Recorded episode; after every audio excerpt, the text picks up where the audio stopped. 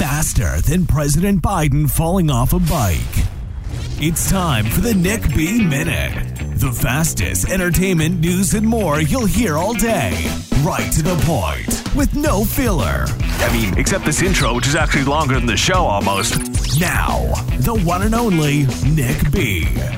It looks like the Twitter deal with Elon Musk is officially dead. CNBC reported that Elon's lawyer sent a letter claiming that the social media company, quote, has not complied with the contractual obligations, end quote. According to those who have knowledge, apparently Twitter did not hand over the information Elon requested. As of today, the deal appears to be done. However, Twitter chairman Brett Taylor said, quote, the Twitter board is committed to closing the transaction on the price and terms agreed upon with Mr. Musk and plans to pursue legal action to enforce the merger agreement. We are confident we will prevail in the Delaware Court of Chancery, end quote. We'll have to wait and see how this all plans out, but it looks like it's going to be a lengthy fight either to buy or not. We will keep you updated. Fans of Elliot Page are pushing for the Umbrella Academy star to replace Ezra Miller in the Flash movie. Ezra has had a bunch of negative press recently, from bar fights to holding people hostage, and it is rumored that Warner Brothers is looking to kill the Flash movie.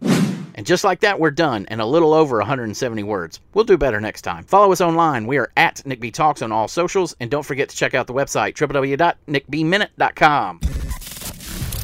The proceeding was produced by Look Butterflies Entertainment. All rights reserved. Unauthorized reproduction or rebroadcast in whole or in part without the express written consent of Look Butterflies Entertainment is strictly prohibited. Check our website for shows, ways to listen, and all of our social media links. To learn more, visit www.nickbnation.com. Thanks for listening, and we'll see you next time.